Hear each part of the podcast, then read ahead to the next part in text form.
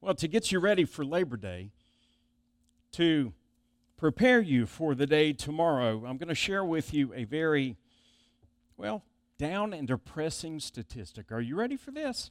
If you really want a sad statistic this morning, this is it. That a poll recently taken of Americans all across our nation, a sample of them, revealed that 65% of all Americans dislike their job, and 15% of Americans absolutely hate what it is that they are doing. Now, I don't know about you, but that's kind of alarming and kind of astounding. I mean, the 15%, I can understand people really just, just hating to go to work, but the majority of us not liking what it is that we are, are doing in this life with the majority of our time, that's pretty sad, isn't it? I would say so. I want us to, uh, to talk today about, about our labors, about the work that we do, and to find purpose and meaning in that just beyond the paycheck or just beyond the accomplishment that we might have at the end. Because there is a connection between our work and the sacredness of worship that we're called to do as followers of Christ. And Paul highlights that today. He said, Whatever you do, work at it with your whole heart as working for the Lord, not for human masters. And so we are called upon to do everything that we do in life for God and for God's glory. And Jesus said, John 10 10, I've come that you may have life and have it abundantly.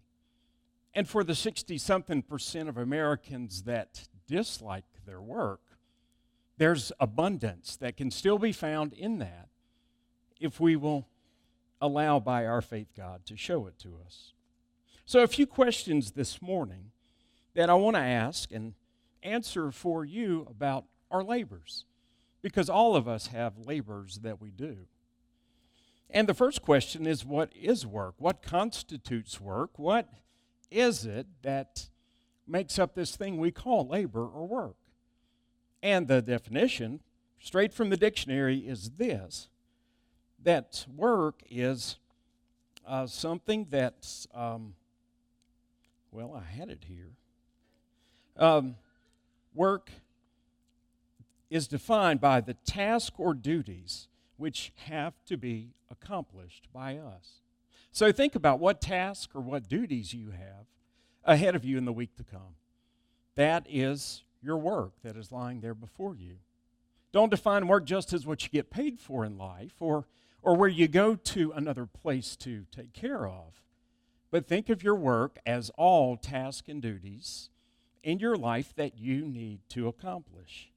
So if you have a job, it probably means that your tasks and duties or responsibilities are around a certain area where you work it means going to your workplace, being available to your overseer, your boss.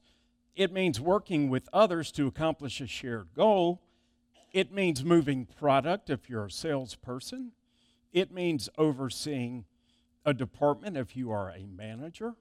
If you have a job, your work, by and large, can be defined as that. However, if you are raising kids at home, if you are a homemaker and manage a household, that is your work. If kids are little, changing diapers and fixing food and, and chasing them around to keep them out of harm's way would be your work. If they're school aged, helping them to learn or do their homework uh, when they come home.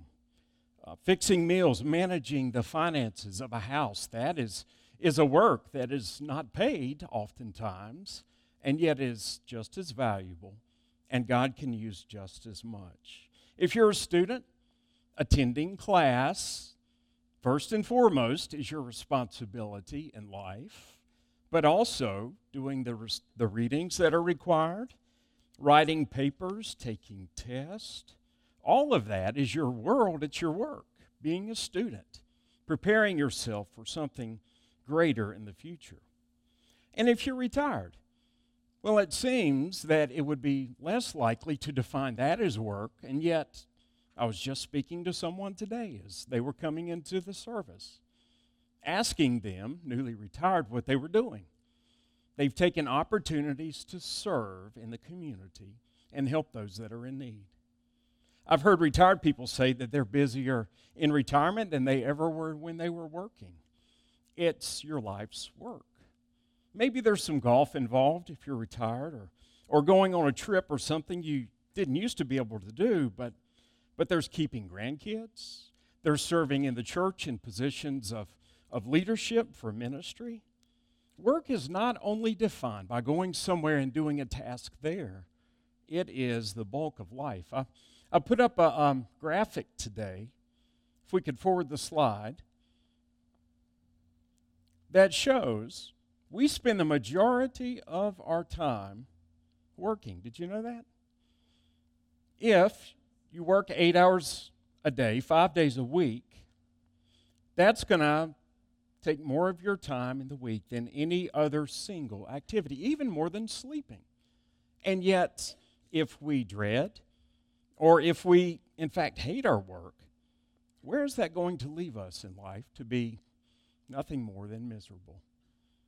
There is uh, something in defining our work and naming what it is that we do that gives to us uh, a sense of understanding about who we are. Whether we like it or not, what we do is going to define and make us into the people that we are becoming.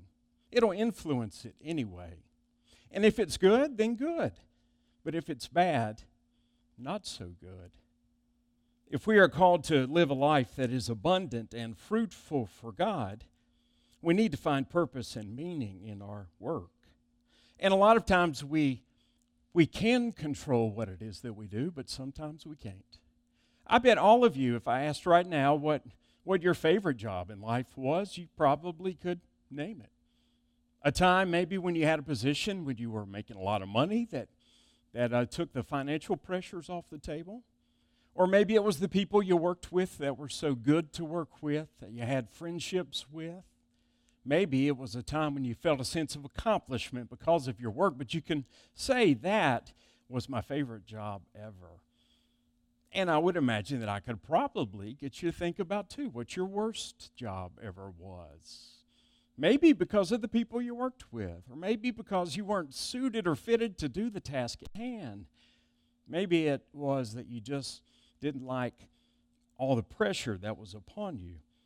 And yet, good or bad, in it all, we are called to do our very best as if we are doing it for the Lord, Paul writes.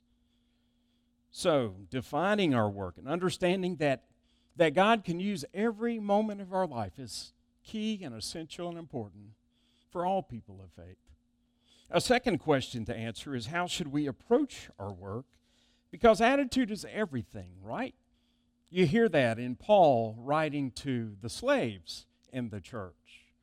It's very encouraging and affirming to my faith to see that Paul, back 2,000 years ago, is writing to a community of people that includes the wealthy merchants and, and the, the lowly slaves, all gathering together in the love of Christ in a mutual ministry with one another.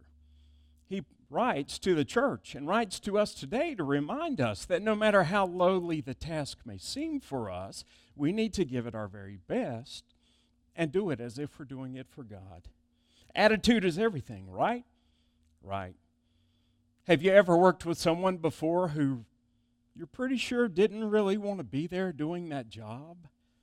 It showed in their attitude or in the things that they said or the ways that they did things. Attitude shows a tremendous amount of how we understand our work and what we're called to do in life. Here are some uh, famous quotes that a friend of mine shared with me this past week about work and about the effort that we put forward in in our labors. Uh, Michael Jordan, basketball, North Carolina, famed uh, Hall of Famer, wrote that sometimes things may not go your way, but the effort that you put forth should be there every single night that you play. He's talking about basketball, of course. Ralph Waldo Emerson wrote this Enthusiasm is the mother of effort. And without enthusiasm, nothing great has ever been achieved. You hear the, the reminders of attitude in this. John Wooden, famed basketball coach, said that success is a peace of mind and a self satisfaction of knowing that you made the effort to become the best of what it is that you're capable of doing. And all of these things are true and can be accomplished by doing everything that we do, all of our life's work, as if we were doing it for God. And yet, I'm afraid we don't look at work that way sometimes, do we? No. No, sometimes we like to, to get caught up in the, the work as a necessary evil in life that is just something that earns us a paycheck or makes us money. It is a, a very Greek understanding of things that, that Paul writes against in this scripture. An, an understanding that, that maybe the things of God are the things of God, but work is just something that is of human toil and of the physical world and the earth. And some Christians even would, would point back to the book of Genesis. Do you remember the story? Adam and Eve were in the garden and they displeased God by doing what they weren't supposed to do. And they were cast out of the garden for their sin and given the toil of the day as a punishment, so to speak. And yet, yet throughout the Bible, that is not the way that work is portrayed or put forward. And and Paul's scripture today highlights that. Work is not a necessary evil, but it is a means by which God can use us and do tremendous things to impact the world. But we look at work kind of like something we're just trying to get through, right? To pass by that time so that we can get to what? The weekend that we really want to get to. Like the, the Geico commercial, one of my favorite ones with the camel, you know, that's walking through the cubicles at the office and talking. It's a fantasy commercial, but he's talking about hump day, which is what we call Wednesday. Getting over the hump, if you will, because it's downhill until the time we have off. We talk about retirement, don't we? Retired, as if by the time we reach working or adult life that we're going to be tired and worn out and that that it was just something that we had to do and it was just such a strain that we're so tired from it. And yet yet that's in conflict with how the scripture says that every single moment in life God can use and redeem even if it's broken. You heard Sherry's lesson today about the broken crayons and about how God could use those regardless, whether they're broken or whether they're whole. The kids could color with them, both just the same. And our moments in life need to be given to God for use and for redemption, for the redemption of the world. Every opportunity you have to serve God and to make an impact for His kingdom wherever you are, that is a gift of redemption to the world to show love, God's love, in the, the strict, strict um, definition of, of darkness and hate that seems to be around us. So we look at work, I'm afraid, in a very negative light in this day and age. And maybe that's why 65% of us polled said that we don't like our work. But then some people look at work in a, in a much greater way, in an excessive way, in an addictive way, right? Yeah, you've heard the term before workaholic, right? Yes. People that would make work just the definition of who they are, let it define them, and make that be their, their um, total identity, and not the grace of God and the other things in life, such as family, that are so important. I've known people before that are addictive, they have addictive behaviors, and they take upon themselves their work as a way in which to pour all of their efforts and time so as to find purpose and meaning and fulfillment. But the negative, the drawback of that, and you know what this is, is that when there is is an identity crisis. When someone's job ends or when someone's work doesn't pan out or it's not as successful as they think, if they are a workaholic, then they find themselves empty, void, and crashing. Well, the point of it all is that we should approach work as something that is a gift of God, all of our efforts every single day. Not create a restlessness or a, a, hopelessness of just wishing it would all pass by or making it the God which we worship in all things. Paul says, whatever you do, do it all with your heart as if working for the Lord. Now, there is in the Old Testament today, in answer to a third question, which is what difference can God make in our work? There is a term in the Old Testament that is used uh, 289 times. And the Greek word for it, uh, you need to go back one. The Hebrew word for it, so that I can get that right and quit calling it Greek, is avodah. And that word interchangeably in the Old Testament is used in one of three ways. It's quite interesting. It can mean work, as in the physical labor that we must do. It also can mean worship, as in worshiping God or worshiping false gods. It's used in that context. And service as well. Service to others or service on behalf of God, like a priest in the Old Testament. Isn't that interesting that, that the Old Testament understanding of, of work also includes the worship that God's people were called to do in the service to God and others as well. What if we viewed our work, our task at hand in the week to come, in such a way that it was our worship to God for all seven days of the week?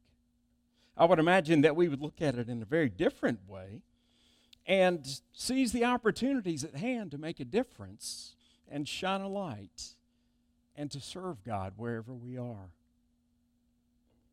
I just finished up my sermon series last week on the story of Joseph, and I summed it up. I'm not going to preach another one. Ten weeks covered it very well. But the story of Joseph is a wonderful one of this scripture of Paul's that is fulfilled in the Old Testament. No matter where it was that he was put by his brothers or by slave traders when he was enslaved, or Potiphar when he was falsely accused by his wife and thrown into prison, and when he was even moved into Pharaoh's court. No matter where it was that, that Joseph was, he found opportunities to serve God and to make a difference for God's kingdom wherever he was. In, in the darkest of places like prisons, in, in slavery, where he was told what to do and had very little choice about, about his duties and his responsibilities. Joseph found a way to honor God and to commit his life and his days and every breath to God. And in that, God used him mightily for a witness to all of the world. What if we were to take our task at hand, good or bad, wanted or unwanted, and committed them to God in the week to come? We could make a very big difference. And a new approach, a new way we could show and shed the Christian faith that we so desire to live and make a big difference for the kingdom of God at hand. How is it that you look at your work? I want us today to, to, to prepare and to commit ourselves for the week to come to live out our faith through our work. Whatever it is that you have to do, Paul wrote, work at it with all of your heart as if working for the Lord